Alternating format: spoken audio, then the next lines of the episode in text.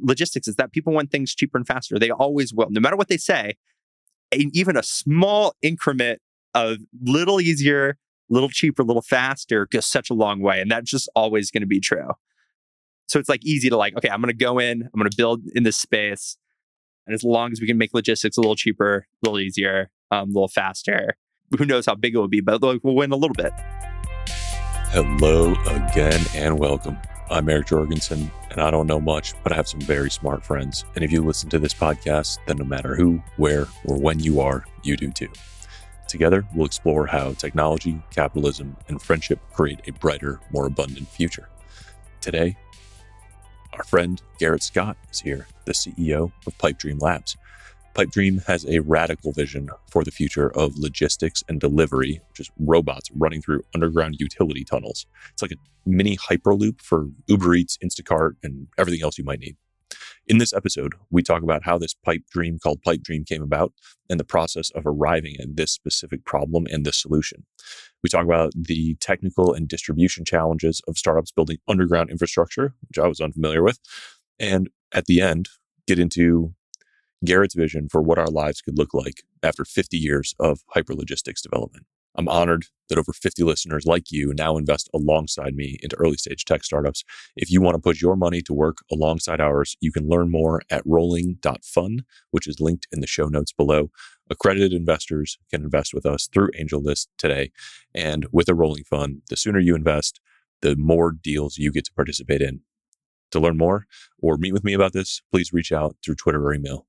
Now, relax and enjoy Smart Friends, your favorite podcast, arriving at your ears in three, two, one. I'm overly excited to meet you. I've been following Pipedream and you and some of the dudes on your team for a long time, and it's just like a very fun roller coaster ride. yeah, yeah, it's it's a good way to describe it. Yeah, it's it is like I don't know. I think there's something to, especially on Twitter, tech being like a spectator sport.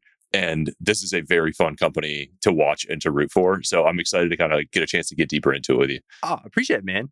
Yeah, I've never heard anyone like we, we talk about that all the time. It's like sometimes I feel like, and we are so guilty of that in the last six months. Of it's like, man, let me on the inside. I want to see like more highlights, more action, more clips. Like it, it's our spectator sport. We love it, you know. Yeah, and you got a great like pin thread that kind of takes you through what's going on at the company and it is a really fun thing, especially for something like Pipedream, which is so complex. Like there's just so many moving parts, you know, and it's a lot more tangible than than just a software company. So maybe you can give us like for people who are unfamiliar and haven't been following along but should be, give us a high level like what's Pipedream, what's your hope for it, and how can we picture it? Yeah, totally. So at a high level, you know, we we see the world of autonomous logistics going kind of one step farther to this next level uh, that we call hyper logistics. It's just essentially like how do you make goods move so easy and cheaply that it moves like data does on the internet.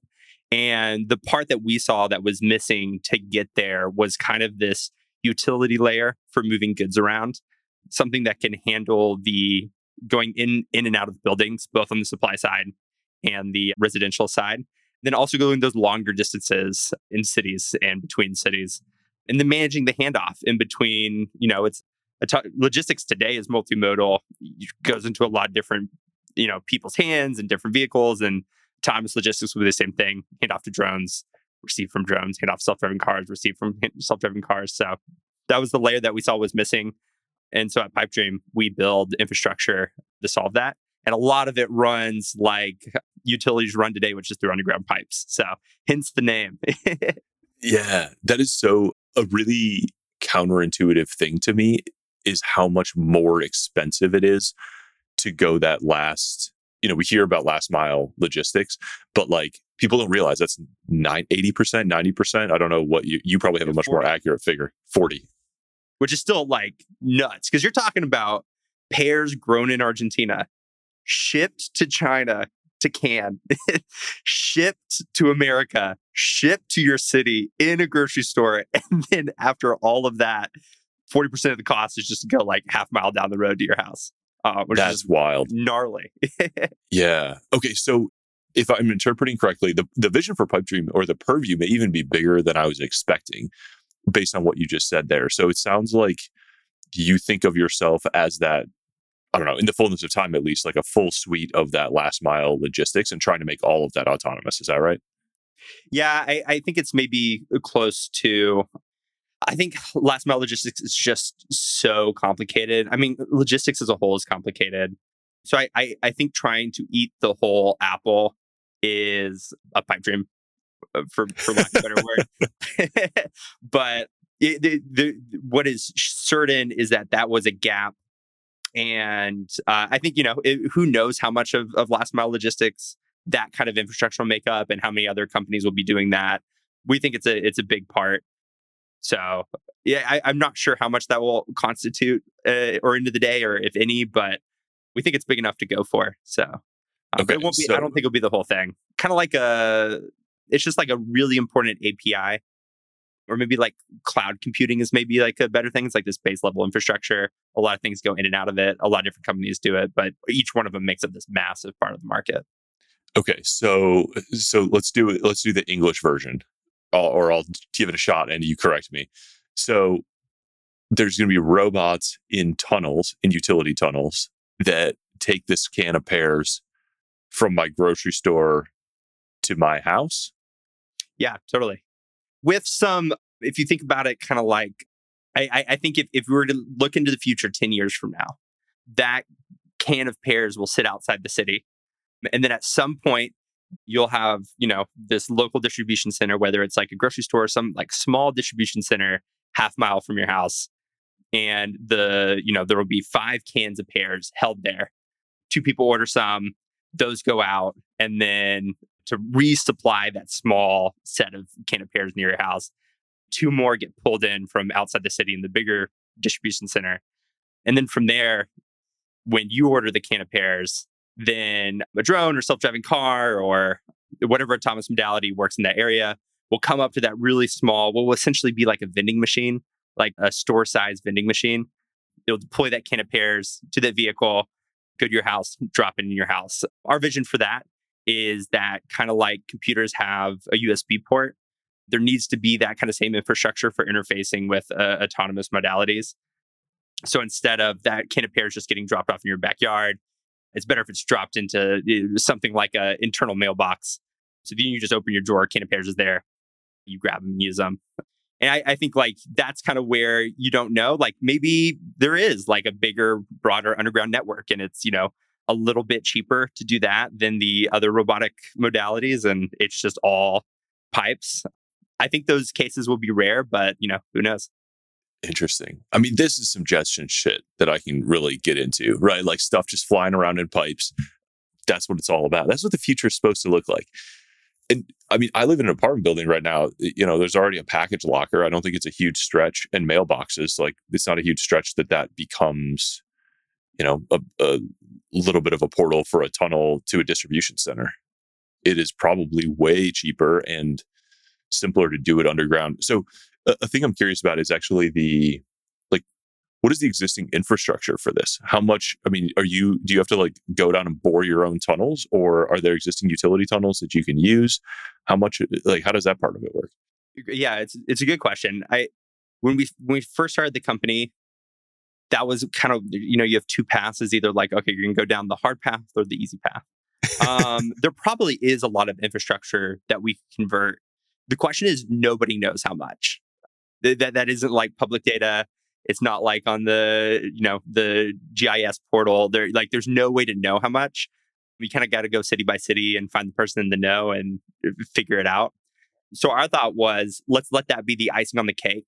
Let's work and make sure that the business model works on new infrastructure. Because if it doesn't work on new infrastructure, then we're never going to get the the big enough network to be interesting at all. It'd just be like super happenstantial pipe that happened to be there and we'll convert it. And that, that's not you can't grow a network that way. So we decided just ignore that for now. Let's focus the whole thing on building them out ourselves. But the good news is like cities have gotten really good at putting this underground infrastructure in.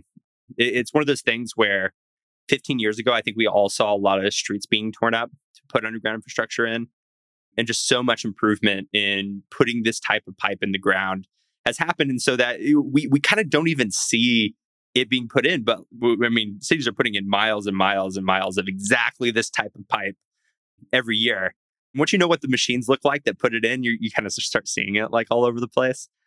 But yeah, they've, they've gotten really good. So it, we realized pretty quick that as long as we kept it really close to the way that cities already put in underground pipes and keep the the infrastructure the same, construction methods, the even down to like the actual pipes that are the most common, then everything gets a lot easier. So are they putting it down like for you? Do you have to pay them to do it? How does this how does it work? Yeah.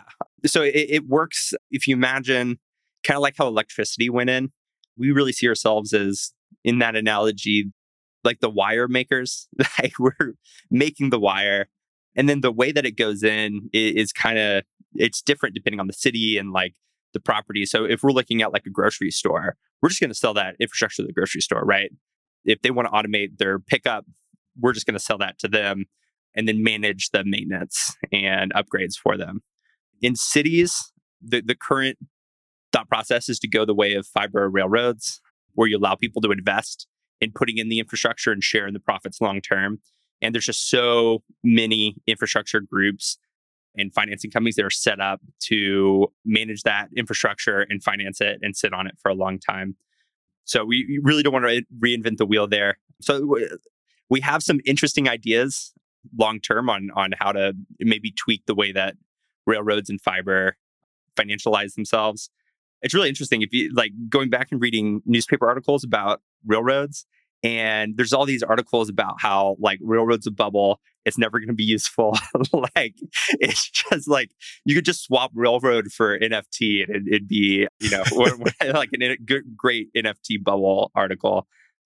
Like we don't want to get there but I, I think we can borrow from some of the ways that railroad and fiber incentivize people to bootstrap the network. And so that's that's the goal we there, there's some things we need to tweak and, and prove out but we really kind of want to sit the the bottom of that. Yeah, build all the the the pieces to make it work, make it easy to put in, and then make sure we have really attractive rev share models. Kind of it's kind of so that like in you know an Amazon or or someone of that size, if they're looking at doing it themselves and finding the regulatory battle, or just going with us, let us shoulder the regulatory responsibility. But then they get this great rev share. It's a no brainer just to go that way. Yeah, it's a fascinating. I mean, I love companies like this that are just such audacious undertakings. But man, yeah, you find yourself in the middle of a lot of moving pieces of like, oh, who's going to pay for this place who, part? Who's going to pay for this part? What are the regulatory things, and how are they different in each city? So, how are you approaching that on the on the rollout side of things? Are you just getting into regulatory? yeah, you're like finding one sort of geographic location or one partner who's like all in on this and psyched about it, and that's kind of where you get to prove things out. I guess I don't know who's the most who's the most instrumental, like who's the the hardest to get on board of all the different stakeholders. Yeah, it's a great question. I, you know, I, I don't think there's not one that's hard. It's more about timing. It's timing everything at the right time and making sure that that something we think a lot about is call it minimum viable network. So in the middle mile piece of our business, when we're actually putting in cities, sizing the network such that it is super useful, has like an under five year payback. And every node you add to that network makes it incrementally and hopefully exponentially more valuable. That's what how we would determine a, a minimum viable network. But trying to make that as small as possible. So it's, you know, easy to put in and quick to put in. That's kind of the hardest piece. The regulatory piece is is difficult but because we've kept it really close to the way that sewage and water lines are already regulated, it's a lot easier than people think. So that that's end of the day is not the the hardest part uh, of doing this. It's it's probably up there. It's probably top ten, but it's not like the big glaring red flag yeah. people think it is. That's really interesting. I think there's a few. Uh, Bret Kugelmass is like working in the nuclear space, and he had a similar insight. It's just like then if you can really work to minimize the number of new things that you're doing, especially when you rely on either a big supply chain or big partners or anything like that. Man, does it make your life much easier unless it's like the thing that you need to unblock. So what what is I know well, we haven't yet painted really a picture of what's happening in the tunnels, which I think is important to do. so like we've got we've got a tunnel established, we've got a can of pears established, we got grocery stores, distribution centers, and like the magic portal drawer in your house. Like, what is the what's happening inside that? Yeah, so as little as humanly possible, right? Like like you were saying, there's magic in making things simple and easy and old. And so on the regulatory side for us, that's like let's use literally the same pipe and construction methods and junctions and manholes that they use for any other utility, make it super easy, nothing new. It's just, it makes that regulatory process so much easier. And the same thing on the engineering side. We have like one of our first prototypes, I, I think, is it, it, it, looked great. So we put it on Twitter a lot. it was, I have, have the cargo uh, module right here. It's been, the guys have, have taken so many parts off of it, but I, I pulled it up here to try to save as, as much as I could. Uh, what so if you're just listening, it's like bigger than a bread box. It looks like a duffel bag size, like a, a weekender duffel bag with like rollerblade wheels on the bottom of it, basically. Ah, that's exactly what it is. Yeah. okay. But there's so many cool little things there. Like there's all these different little pieces that are just so dope, and I could talk about it forever. And Canon, our CTO, is just so good at hating complexity and making things simple which is a really really tough skill to be good at but i mean like if me and him are fighting that's probably what we're fighting about is he is just he's so good at sticking to that. So he's pulled so much complexity out so it's like everything now is is, is really simple. So you have the distribution centers you have your can of pears i mean you have your home and the goal was how do you make a utility layer that uses the fewest amount of parts that can be reassembled no matter where it's at? So the thing that's going up and down in your house to either, you know, accepting some, something from the roof or pull something from out of the ground and then display it in the drawer. That can we make that component the same thing that's storing things in a grocery store and uh, deploying that underground and deploying that to the roof? And that is a singular modular vertical lift module is what it's called. But it's like like an elevator. And how do you put the most amount of flexibility into that while keeping it as simple as possible? So you you have that piece that is the up and down, and then you have the robot, which is what I just showed uh, for people listening. But that's what does the horizontal, and then you have the the rail, which is it kind of it, it takes away the pipe. I mean, you saw in this cargo module that I just showed, uh, it had the rollerblade wheels that were going and pushing.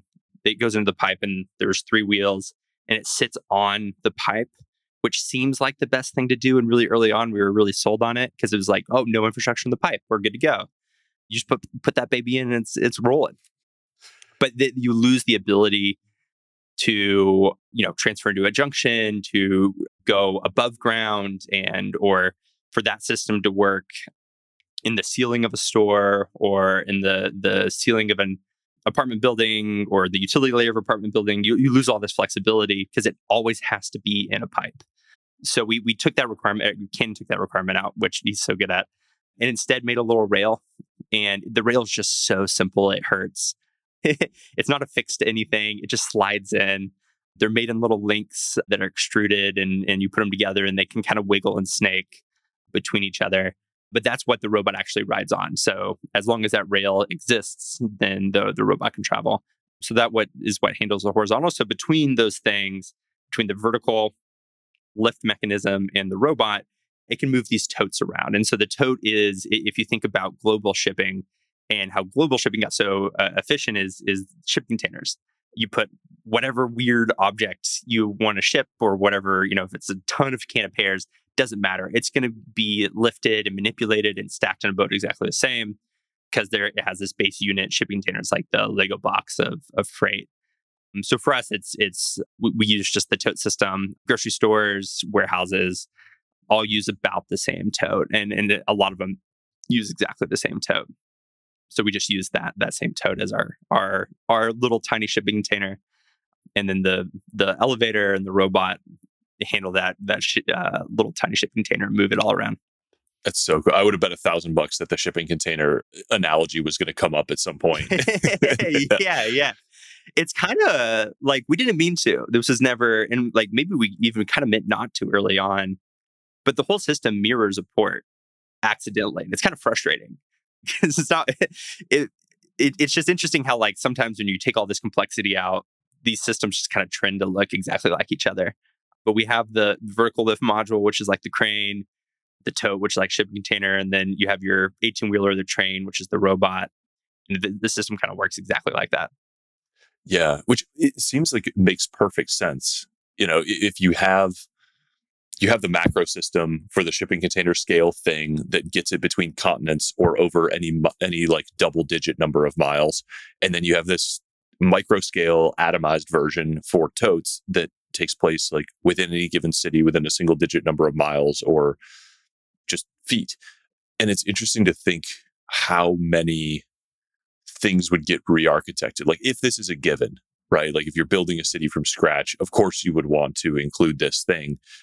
Because I, uh, uh, I, mean, a mental exercise I love is just like walking around a modern city and being like, what are all the things that are happening in parallel in this one kind of 2D plane of street, right? Like even in New York, where you got like you got subways, you got basements, you've got but deliveries and bikes and people and as many things as you can sort of abstract like a layer up or a layer down that really expands the increases the quality of life, but also increases the density at which city living is comfortable.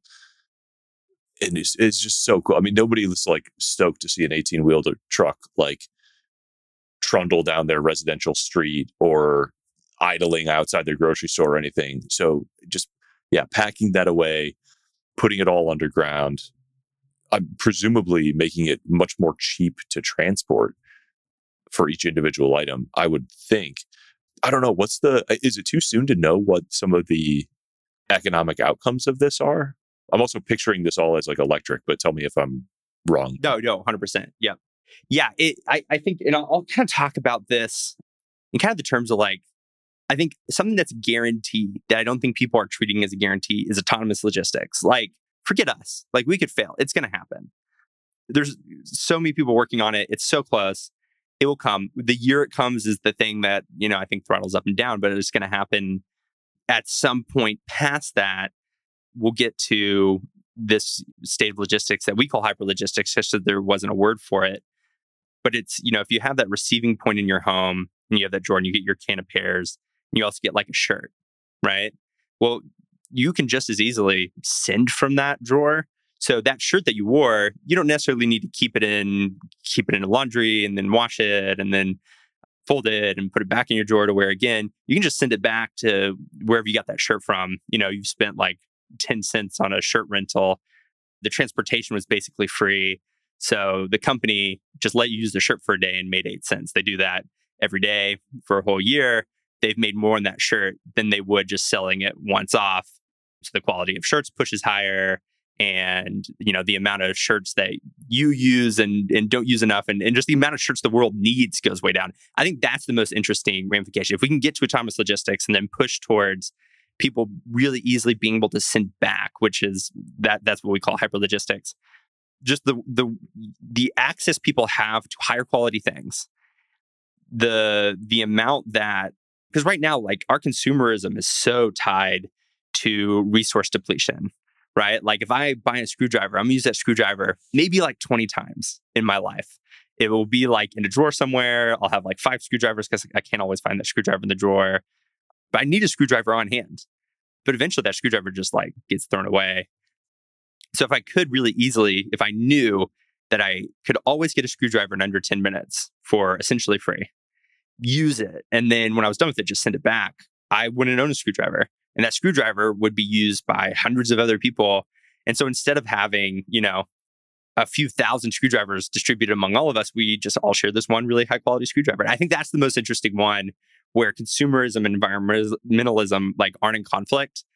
You don't have to choose between them. You can consume as much as you want without having this like burden of okay, now I'm I'm filling the landfill with all this stuff that maybe I don't need. So I think it's a really interesting one that's kind of what gets us going every day is like, okay, how do we make that happen as soon as possible?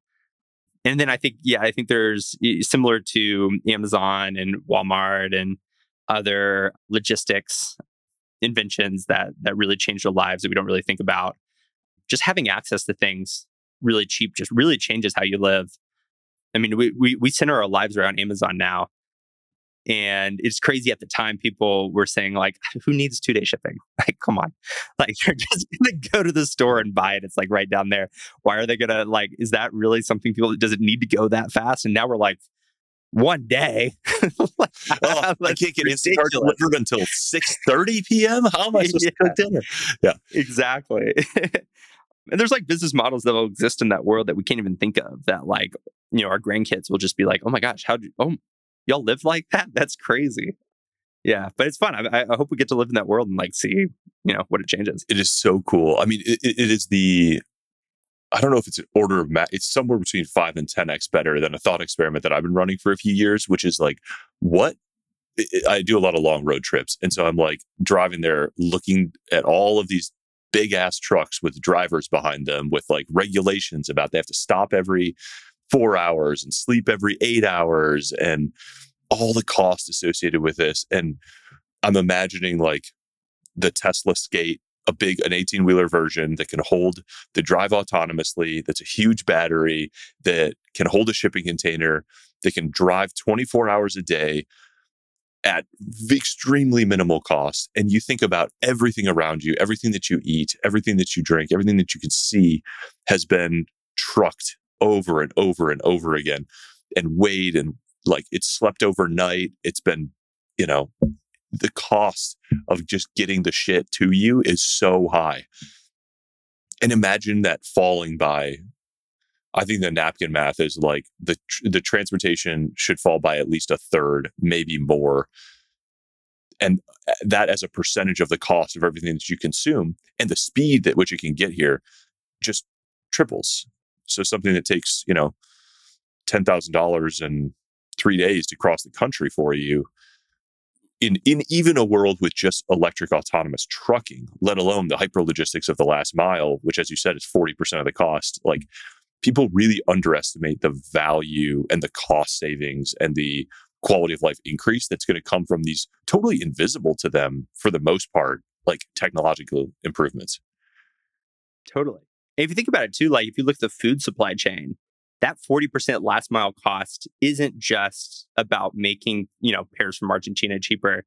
That that is the reason it's hard to get local produce. So if you, if you can bring that down to zero, then the incremental cost between Argentinian pears and yeah, I, I honestly don't know if you can grow pears in the US pears may be a bad example. um, I'm not a pear expert, but other produce you can grow, and so you can get it from a local farmer uh, for way cheaper. Because like by that point, getting it from a grocery store or getting it from a farmer is about the same cost and time to get it to you. You've taken that huge incremental cost away. And, and the whole local economy is able to work better instead of having to ship all these things from outside the city into the city to, to make it cheaper. So I think that would be really interesting, just like flourishing local economies, kind of like Shopify did for, you know, your friend being able to sell stuff online. It just it gave them a distribution point that was so much easier. And now, like, I buy way more stuff from friends than I did before that. Doing the same thing, making that local economy. You know, my my friend who makes salsa, I'm gonna always. I'm just gonna buy my salsa from my friend. It's like, it, just ship it to me. It's at your house. Like, ship it to me you take that whole distribution layer that's so hard to i mean it's crazy that we all drink the same flavor soda because distribution's so hard it's like coke is just like all right you got five flavors like good luck and, and, we're everywhere and yeah. yeah that's right yeah and i think that the combination of this trend with the trend of this kind of uh, long tail e-commerce where you know we don't have like uh, we're all watching the same tv commercials anymore. Now we've all got different ads in our instagram feed or whatever. And i'm like oh no i care a lot more about like you know i'd much rather eat masa chips than doritos because like they use you know beef tallow or coconut oil or whatever like they i am a health oriented buyer of food and they are a health oriented brand and that's great. And the logistics of like i don't have to worry about whether it's stocked in the store because this network is taking care of it for me. And actually as we like talk through this, I'm picturing it. I'm like, man, how much do we, how much time, effort, and space do we waste merchandising things? Like, the no, I probably go, I probably order Instacart two or three times for every time I go to the grocery store. I don't give a shit that somebody like arranges the lettuce in an attractive way or like puts the cans of pears so that the labels are out. Like, just Pl- that's a good pluck it from the distribution center, put it in the pipe, send it to my house. I know I'm going to buy the same 80% of my grocery bill is going to be the same things. That happens every time. Yeah, it, it is a really like, there's a lot of cost savings that go into these invisible improvements. Yeah. it, it is interesting. Like our, our kids are, we're gonna tell our kids about a grocery store, and they're gonna be like, "Oh my gosh, like they made you do the pick and packing yourself at the warehouse." They're like, "Yeah, I mean, kind of. We didn't see it that way, but yeah, I guess we were like working the warehouse." They're like, so you did like IKEA for food because IKEA will still be around for sure. oh yeah, of course, yeah, Not 100%. going That, uh, anywhere. Swedish meatball mode isn't going anywhere. No, we'll do anything for those. So tell me, like, now that we've got a picture of this thing, what are the toughest technical problems? I think I think some of the the hardest things, the, the things we think a lot about, is if you think about building like an infrastructure layer of anything, right? It, it you you need this thing to work both from being able to be retrofit, being able to make sense on ROI, so the cost has to be low. It's got to be reliable enough to last a couple decades. Otherwise, your reli- your ROI goes out the out the window.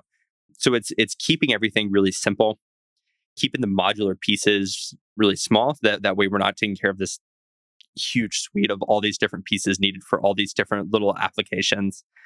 Sewage does this really well. You have like the basic toilet architecture that couples to this basic coupling that goes into you know get like that cool little P trap to to you know handle solids. There's all these little things that are just so standardized and it just works. It's cra- it's crazy. Like if you think about it, we have a really good poop distribution system. Incredible. cities. Every city, like you can send that poop really to just one place, but like it will go there. That's crazy, Very reliably, insanely reliably. Yeah, which and we the, think, I guess. I don't know. well, and the benefits. That's another. You know, as we think about the invisible benefits, like it is very easy to take for granted how incredibly flawless and how important that sewage system is. Like that is one of the fundamental things that allows us all to like stay healthy and grow civilizations is like water, plumbing, even probably more fundamental than electricity. Amazing. It, it is crazy. I, I heard someone say the other day, if the electrical grid went out, they were like estimating the amount of deaths. And at first I was like, okay, that's some that, that's a little over dramatic. I don't think, you know, like a, I think it was like an eighth of the people in a city would die if the electricity was completely off in and I was like, that's dramatic. That's not a real stat. But then they're going through and I was like, oh my gosh, we rely on electricity so much. If we do lose the electrical grid, that is every single piece of, of our, our lives is based on that grid working. It is it's just crazy how quickly, like, that's a relatively new thing. And now our entire life is based on that thing working. It's just wild. and increasingly like the internet is the same like we rely on software which relies on the internet which relies on electricity and the level of dependencies i mean the uptime and the engineering that goes into that to your point is like so important and so incredible and we're so grateful for it but we have to mind be mindful that like entropy is coming for us and if we don't continue to like maintain these things and improve them continue to make our infrastructure better like the downsides can appear and can appear quickly it's like that meme of like you know one COBOL program like holding up the entire modern economy, or like some some duct tape thing. But I appreciate that you're you're bringing such like the simplicity and the engineering piece to it. I just I just want to say that that is all canon and uh, just we have a great engineering team who thinks really really critically about that which is such a blessing because usually like a tension between you know biz dev and engineering where engineering wants to do cool things and biz dev wants to cheap and uh, like efficient things. And like can the t- there's like canon's a great ceo he understands the business side. He understands the engineering side. He does all that internal conflict management himself which is so helpful. So that that is all from them. I just uh, blessed to have them That is um an underrated skill and mental model actually. So I'm working on this book on Elon, like a compilation of just like like the Almanack and Naval. And one of the things, you know, eh, talking about that, people are always like, what's unique about it? I was like, this is I don't know if this is well known or appreciated or a thing that people gloss over, but he is as he's an incredible engineer, but he is as much of like an economics and finance brain as he is an engineer. And he's like, every other company on earth, there's a finance guy and there's an engineer, and they have to discuss everything to come to an agreement. And they're always making trade offs that both of them are angry about. He's like, I have all the variables of every trade off in one head, and I can make decisions faster and I can make the right trade offs within a big picture. And there's no, there's no like off compromises in there. So it, it just shows the importance of having all the mental models in your head and having people who really uh, deeply appreciate the the disciplines, like all of the disciplines, and making synthesis across all of them to make a system like this work. Yeah, yeah, hundred percent. I you know I think that's it, it's it, like it, it is interesting. I think sometimes we get a little too. I mean, having like this like iconic founder of these like hard tech companies, I think is a little bit just like the front man is the rock star in a band, and it's a little annoying. And it's it's you know because I, I think a lot of it comes to down to like how media distribution used to work, and you only had like space for one person to get all the recognition. But it is, I, I think it's also like to your point, it, it's because you need. It's so hard to communicate a lot of that tension, and so one person who can balance all those different pieces of a business and and have those internal conflicts themselves makes everything run more efficiently.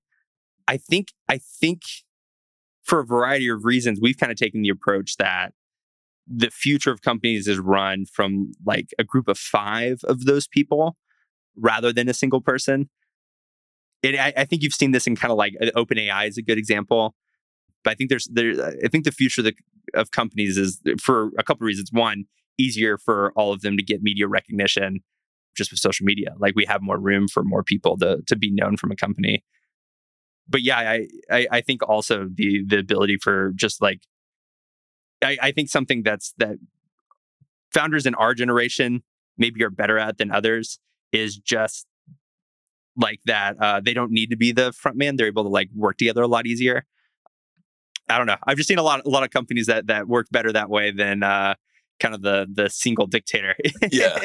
Sometimes that's sometimes that's the reality even if you don't see it. It's, you know it's more more rolling stones than you know Cher or something. Like so it sounds like I, I love the analogy to the the plumbing and sewer system because you know at one point that that was all technology but as we you know as you talk me through it i'm like picturing it i'm like yeah there's a lot of like really simple just like physics machines you know?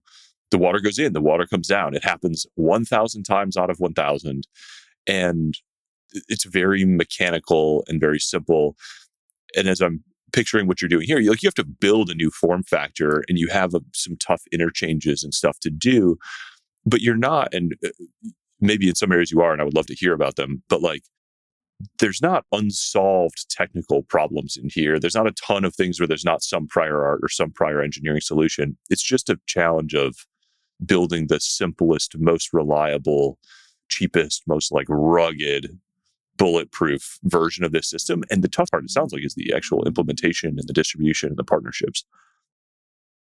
Yeah, 100%. I mean, that's like frustrating as an engineer, you know? this is like so much more fun to be like, and it's so much more comforting to be on the cutting edge. You're like, okay, there's this thing that's never been made before.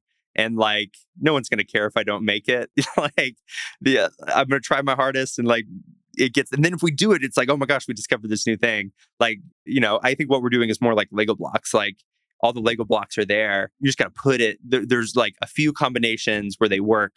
We got to find one of those combinations where we put the right lego blocks together and then this thing works and, and goes. yeah man this is a pattern i think a lot of people it, and your company to me feels very much like a deep tech company. Like you have a bold vision of the future you're not technically maybe like doing a thing any individual engineering piece that's never been done before but you are definitely building a system that's never been done before. And that actually characterizes a lot of super high tech cutting edge companies like, like Atom Limbs and general fabrication and like there's a lot of technology fragments out there that are either cutting edge or are actually 20 years old, but no one's just ever packaged it with the right stuff and commercialized it and done the hard work to go to market, get the partners aligned, get governments involved, and like get the thing out there. And like that's where the that's where the world really changes and where the value's really created.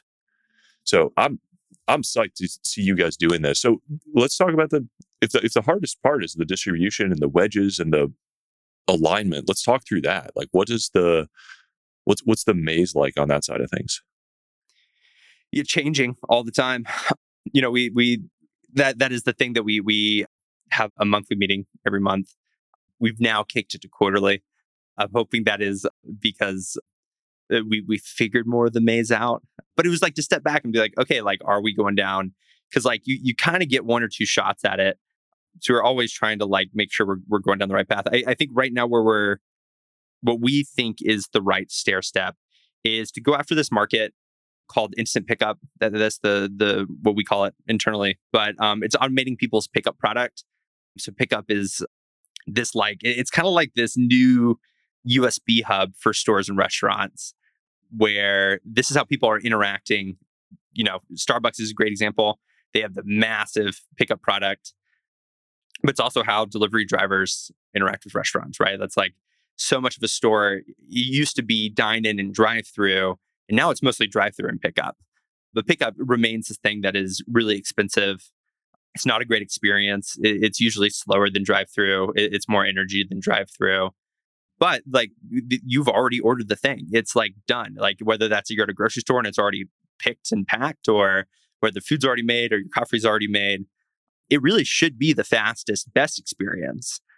So because we've like put so much work into decreasing the cost and decreasing the implementation of all these components, we can build a really cheap automated system for doing that.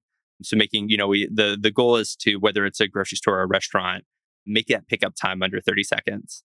So you you come in, don't have to get out of your car uh, when you're at a restaurant, pick up your item and and keep going.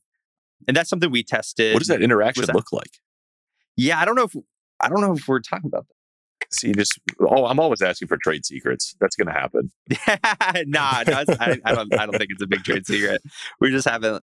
It, it's it's really similar to. You ever been at a pharmacy like CVS uh, pharmacy? Not the outside lane where you're picking up from the pneumatic tube, which is great, but like you got to like really reach out there.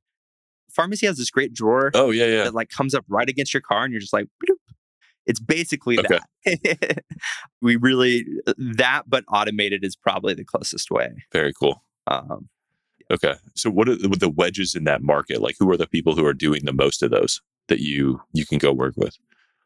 That is that right there is the biggest reason we have not been able to talk about stuff lately, which is so annoying because I love like I, I used to fight with our IP lawyers, and they're like, "You can't show this, or you've lost your IP rights." It's like, fine, like I'm not okay. Like eh, I'm not gonna like not show what we're doing because I don't want someone to strap on skateboard wheels onto a metal fixture. Like it's fine, we'll lose that IP.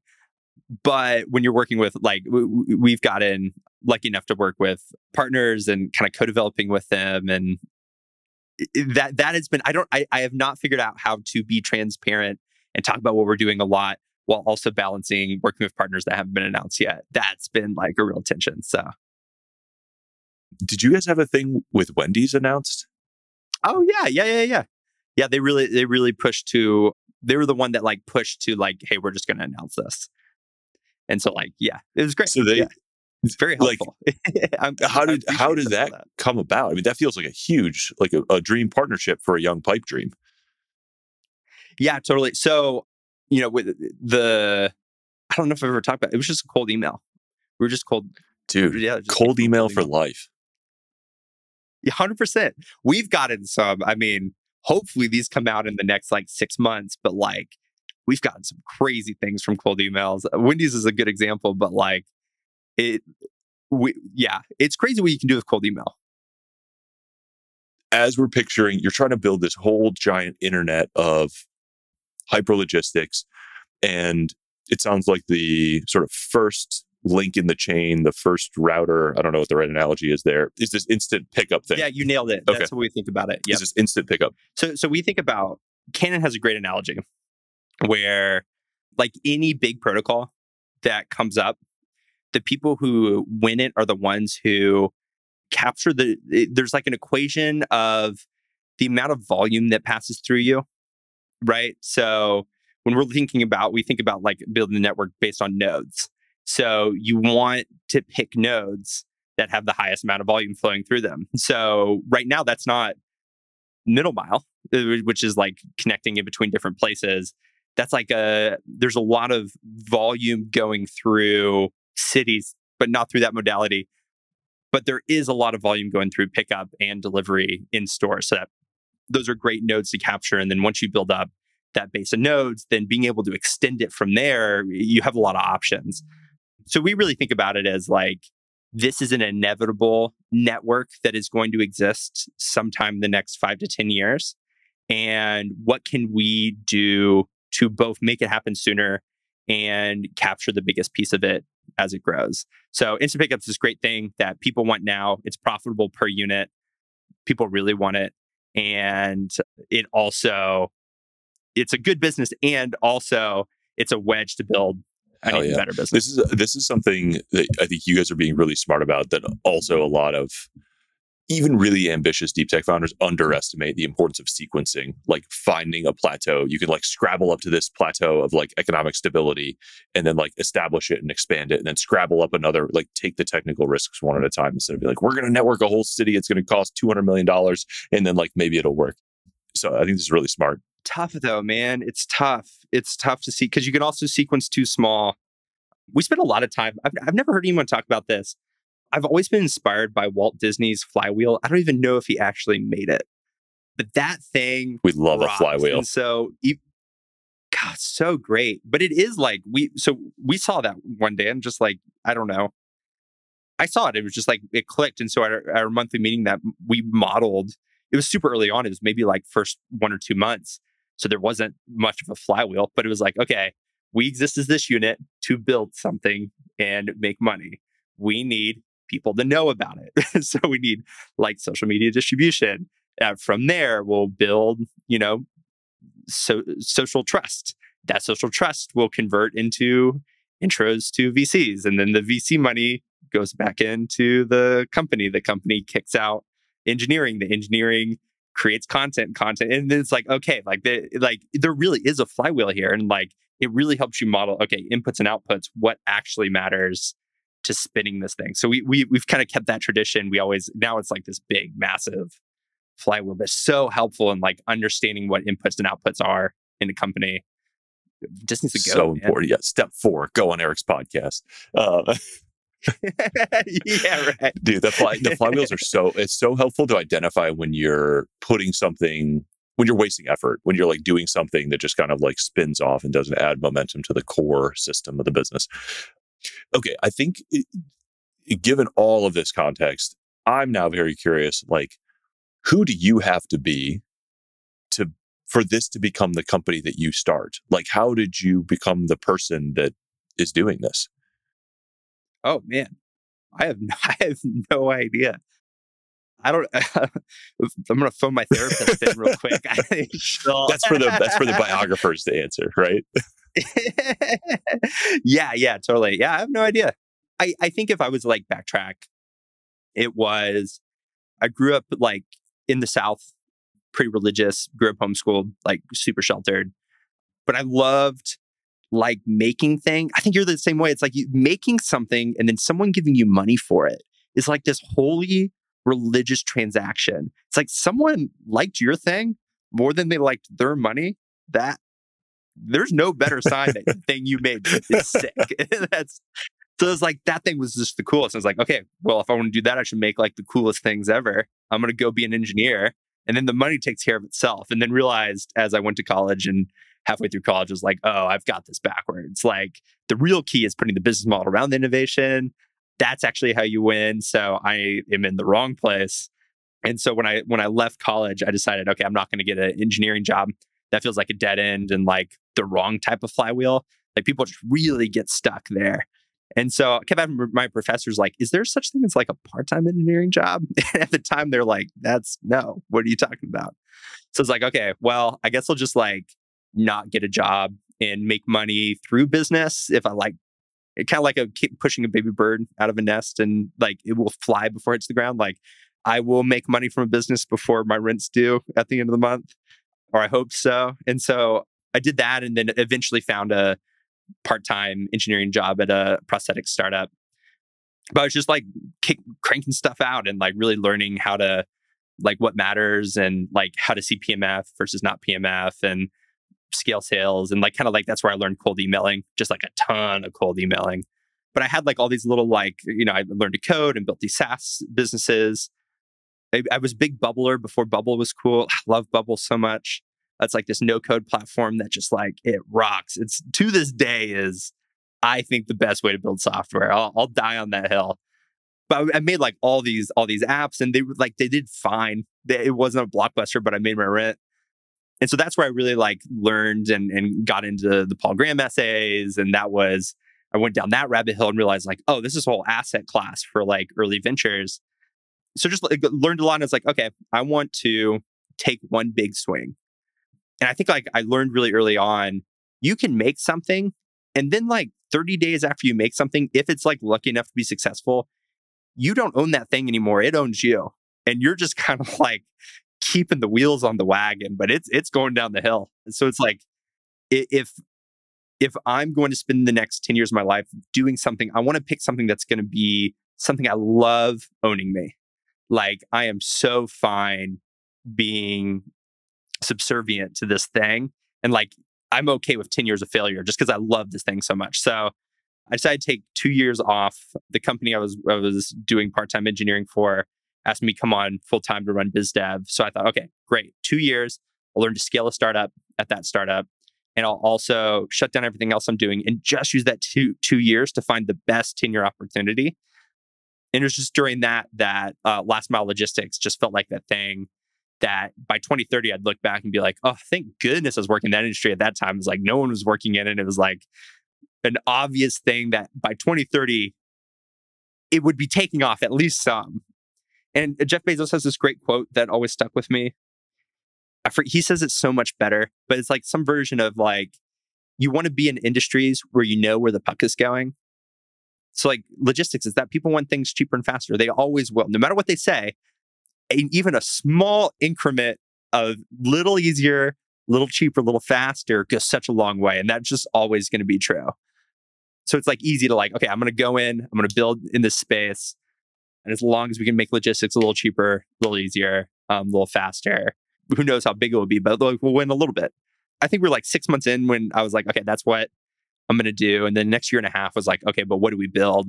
And it was like, eventually we got to what Pipedream is now. But what was that year and a half of of like we think we want to tackle this problem improvements are a no-brainer which i love as a place to start to okay here's the huge this whole space of things that we could tackle to try to uh, like improve this how did you narrow that down to what you eventually started building yeah i you know i got super lucky. It, the, the two years was i really wanted to learn to scale a startup.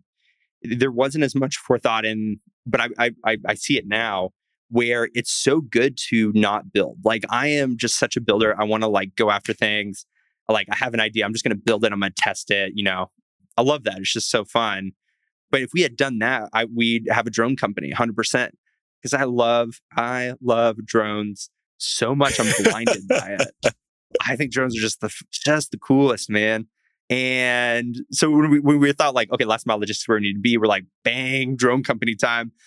We've done drone projects before and they're just like so fun and just like the best. But we realized like okay like there's there's so many people doing drones. What in a drone world what else is going to be needed? That's really what we should look at. Let's assume that they will happen soon and the people who are leading them are going to win and then it's some some version of like it, it, there's not a huge space. I don't know if this is true. Our theory was that there's a small window where drones are lucrative before they push commodity right after regulations lift right before I think you kind of see this in weapons is like you used to have like these super high tech drones, but then once you started to figure this out and then then everything just pushes so cheap and the software is off the shelf, then then the whole thing becomes pretty, pretty commodified. I don't know if that's where it'll go, but we felt like we we weren't as clear on that as we should be if we are going to start something for the next 10 years. So then then we went back to okay, what are the other pieces of this network that's going to be needed and a high volume high speed high uptime kind of mainline pipe and and then also being able to go in and out buildings was something that a lot of customers and cities told us as we were talking to people and just like banged our heads on the wall looking at like bike lane robots and sidewalk robots self-driving car robots like low altitude drones. Oh the coolest one canon had this concept for electrical wire cable robot uh, riding electrical wires. I think that's our midwest roots coming out we're like electrical wires everywhere might as well use them. But yeah, eventually we were like, okay, if cities have already said best way to do mass distribution is underground pipes, and anything that's above ground eventually needs to go underground because it's the most efficient, safest, reliable. Maybe that's where the secret is.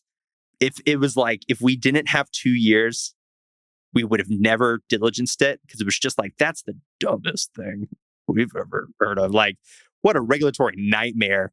What a, co- it's going to be so cost prohibitive. Like, if fiber is taking this long, something bigger is going to take even longer. And like, but let's go diligence. Let's ask cities like what they think. Let's ask people who put in infrastructure what they think. And everyone had an answer similar to like, well, that thing I'm an expert in is actually pretty easy. Like it happens all the time. Like no problem. That person's thing is going to suck though. And it was like, okay, like everyone in like it's it's just a bunch of stigmas all coupled together. This is actually pretty easy, relatively. And so yeah, that's when we were like, okay, let's just let's go for it. I it. fucking love that. I love that you did the work to go tackle every individual assumption and not just let them get tangled up together and be like, ah, that's a messy knot. And and I'm sure to some extent uh, embrace the fact that like it'll be tough and probably slow, but also that's a moat, and that is that is just more proof that this thing needs to be done and that somebody with like broad shoulders and a thick head needs to go after it and get it done. I love that. And and I hope more people follow that example and are encouraged by you breaking through this wall. Like that's amazing. I would love to sort of as we as we wind down here, I like to ask like the 50 year question. So you're a few years in, you've spent a lot of time thinking about what this could look like. And we we very we are very consistently like terrible underestimators of what can happen over over like even 20 years. So 50 should really stretch us. But we'll most of us will live to see that. So like what do you think hyperlogistics looks like in 50 years? Yeah, great question. I think automated production gets so good. And I think we've always had this idea of like this everything machine existing in our homes. Like desktop 3D printers were supposed to be that.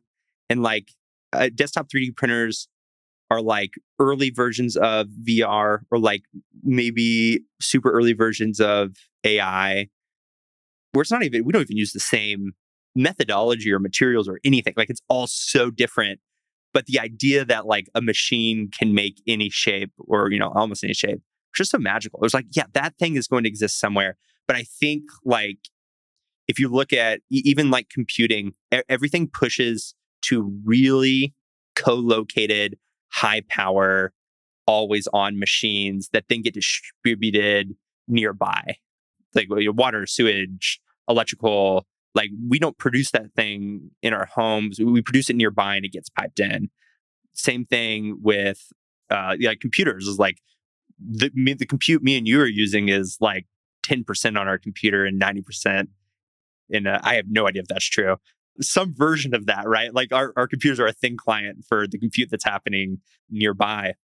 And I think something really similar happens where a lot of what comes into a city comes into the warehouse area and then it's all co-located and, and we're just piping in raw materials. So like we're getting, you know, the the plastics, the seedlings, the like to the very base layer things. And then we're, you know, we have really efficient automated farming, we have really efficient clothes production, we have really efficient like these these machines that can just build anything. Then you order it and it gets sent to you. And then when you're done with it, you send it back. I, I think like that at some point exists. And it's kind of it's gnarly. I think it's so cool. Like if you, you'll have a shirt spun up for you and then we'll be so good at, at, at disassembling that shirt. It'll be made to be disassembled. So that yarn is in some crazy configuration for you, something that no one else is probably going to want, but has never made sense to manufacture because you have to manufacture so many of them. And then if you don't use it, it just gets thrown in the landfill. We'll be so good at like assembling and then disassembling. You can just like have anything you want sent to you for basically free. And I think between that and AI, like the amount that of human effort you need to put into accumulating the things that you need to survive, that like ratio just goes all the way down. And like the the amount of human effort you need to put to like get the clothes and the food and the uh, medicine and all the stuff you need is so little. I think there's like a real chance to get there in the next 50 years. That's oh, awesome. I mean, I, I, I think about the nanotech and the like molecular recycling stuff, but you're right. It's probably unlikely to happen in our house. And so the combination of like hyperlogistics and either city or neighborhood or something like, yeah, reconfiguration of physical materials could be really, really cool. That's fascinating. And then if you're relying on that, there's like other things that need to happen, but I think we'll be a lot less tied to a single location. I think like if you have if all your stuff is in the cloud, just like all your data's in the cloud, right? Like this laptop used, used to be the sacred thing.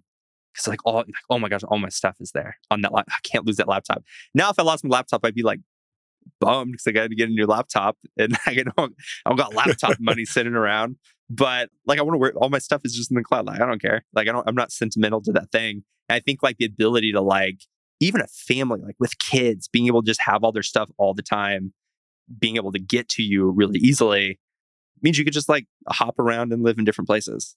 I, that, that one may not be true, but I think it's a possibility. You know, I think our kids will be tied to their location less, and like maybe they will want to live by their friends. You know, in another city for a couple months, and then come back to another city with some other friends for a couple Very months. cool. Okay, who are who are like dream partners, dream opportunities, and in general, like how can all of us who are who are sort of like listening, watching, and supporting you be useful to the to the mission? Oh yeah, we our biggest problem is always finding great people, and we have just like I don't know how I'm so lucky to work with the people I get to work with, but like if you want to work with just people that you're in awe of every day about how their brain works and how good they are and, and have that rub off on you. And you're one of those people that is just like people would say, like, oh man, they're just good at whatever they do. They're just like, I don't know what it is. If you want to be somewhere where that is rewarded, highlighted, and then external people will know about it, we want to work with you so bad. um, or if you know someone like that, let me know.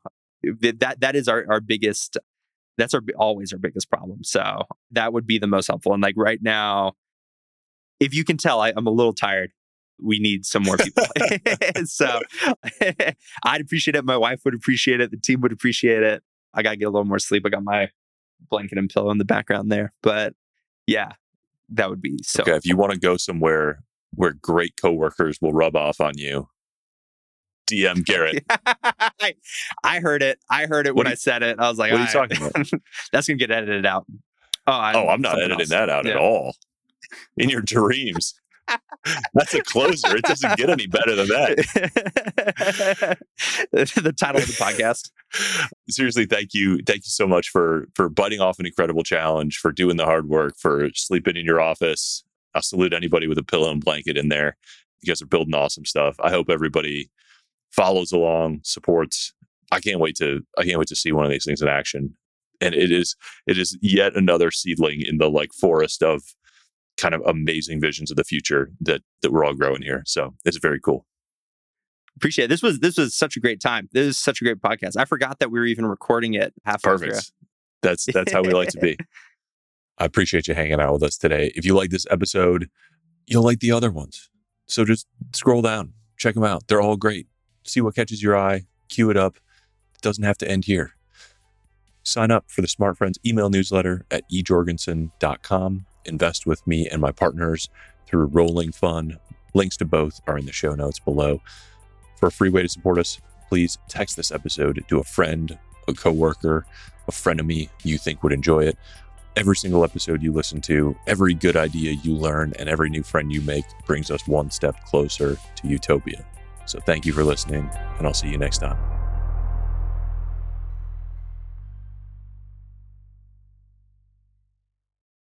The podcast Super Friends is a monthly meeting of five podcast producers. Hi, I'm Katherine O'Brien from Branch Out Programs in Baton Rouge, Louisiana. I'm John Gay from Jag and Detroit Podcasts. I'm Matt Cundill from the Sound Off Podcast Network. I'm David Yas from Pod 617, the Boston Podcast Network. And I'm Johnny Peterson from Straight Up Podcasts. Together, they form the Podcast Super Friends, an alliance of podcast masterminds sharing best practices, insights, and discussions to help make you a better podcaster.